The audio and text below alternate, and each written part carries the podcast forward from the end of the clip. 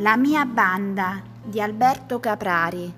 Legge Alberto Caprari. Intorno agli anni 60-70 gli allenatori delle squadre dilettantistiche non erano professionisti, ma ex allenatori o semplici volontari che si prestavano per dedicarsi a questa attività.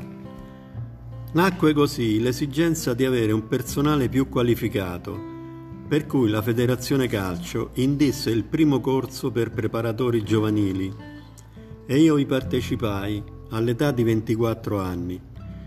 Feci la preselezione per fare il corso alla società Acqua Cetosa, dove si riunirono tantissime persone. Ognuno cercava di mostrarsi, di dimostrare qualcosa di più. Io con calma, senza esagerare, Passai di turno in turno finché fui preso. Le materie del corso erano tante e interessantissime.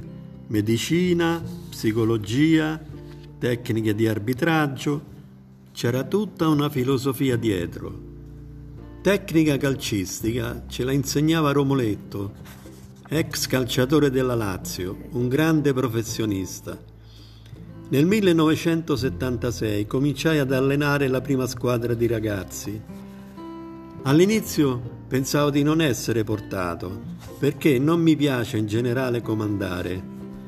Poi mi appassionai sempre di più e soprattutto mi piaceva allenare i ragazzi ribelli. Li chiamavo la mia banda. Si creò molto feeling con tutti.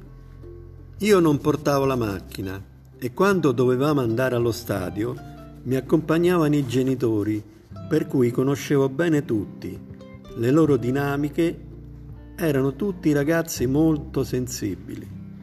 Ho ancora dei ricordi divertenti.